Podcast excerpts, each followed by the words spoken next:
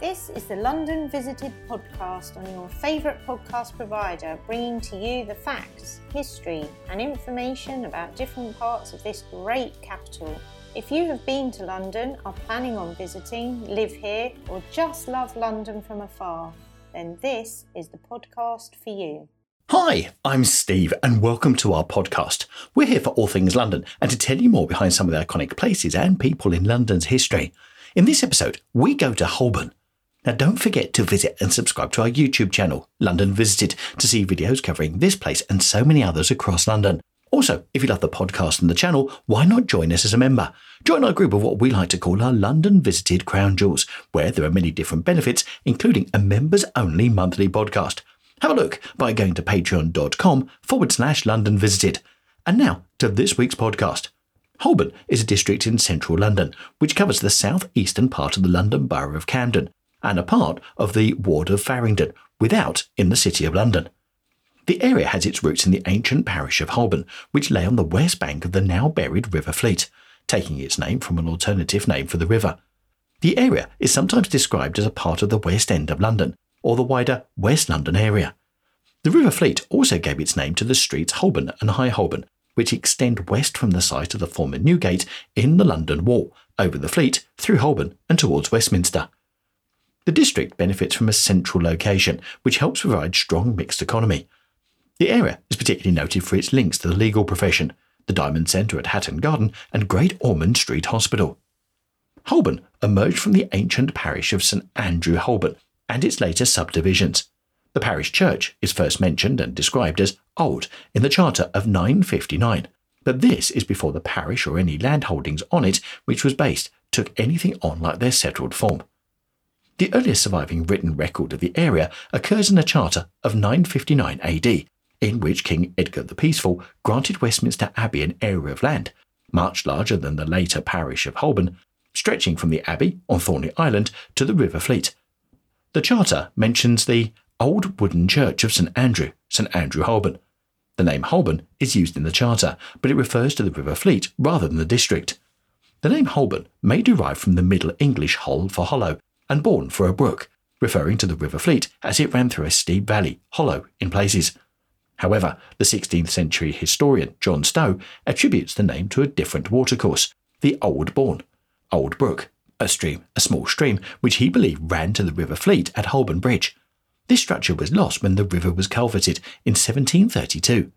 The exact course of the stream is uncertain, but according to Stow, it started in one of the many small springs near Holborn Bar, the old city tollgate on the summit of Holborn Hill. Other historians, however, find the theory implausible in view of the slope of the land. The parish of St Andrew, Holborn, is divided by a civil boundary, with part of Farringdon without ward of the City of London, later known as St Andrew Holborn, below the bars, which includes the parish church, and part within the Ossulston Hundred of Middlesex, later known as St Andrew above the bars. It is not known when the parish of Holborn took on its settled form, but it is likely to have been by the time of the introduction of the canon law around eleven eighty, with records from the time of the Hospital of St Giles was established in eleven twenty, indicating that the parish extended further west at that time, presumably to encompass what would become later combined parishes of St Giles and Bloomsbury.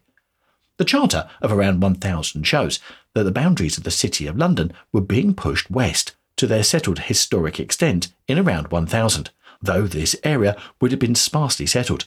The city's wards take shape in the eleventh century, before the Norman conquest. The civil division of the parish is very ancient and predates the establishment of the parish in its settled form. In thirteen ninety-four, the ward of Farringdon was subdivided into Farringdon within and Farringdon without, with South East Holborn part of the latter. The city bars mark the boundary of the City of London within Holborn.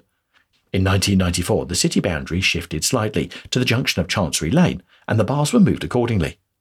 It has been described how the two parts of the parish came together under separate civil governance, although without any civil governance at parish level, according to whether the part was in the city or outside.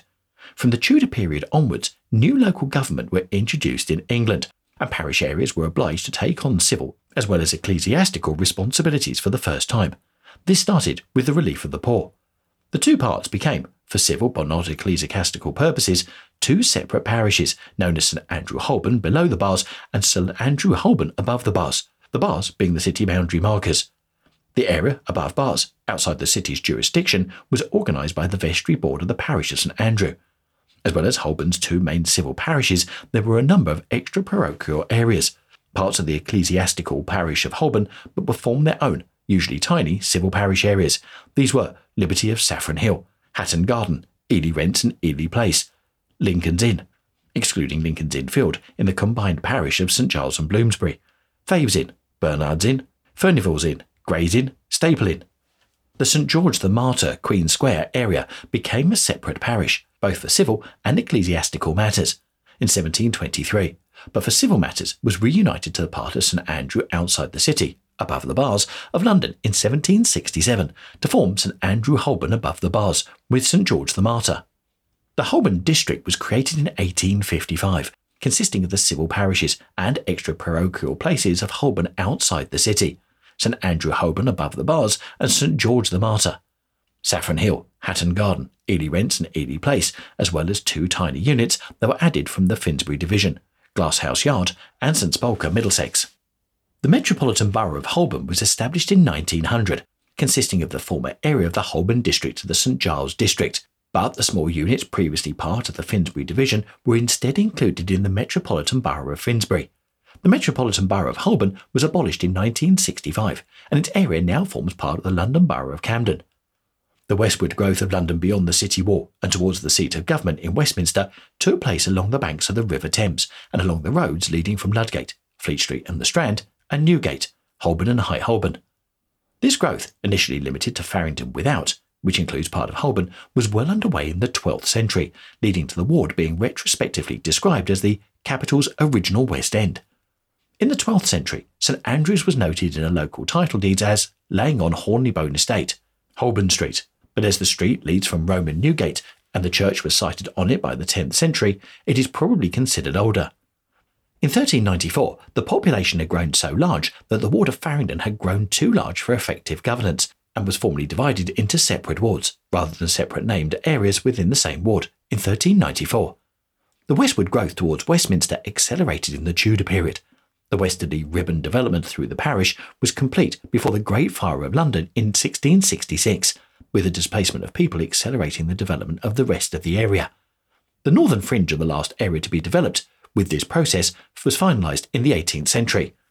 St Etheldreda's Church, in gated Ely Place, was originally the chapel of the Bishop of Ely's London Palace.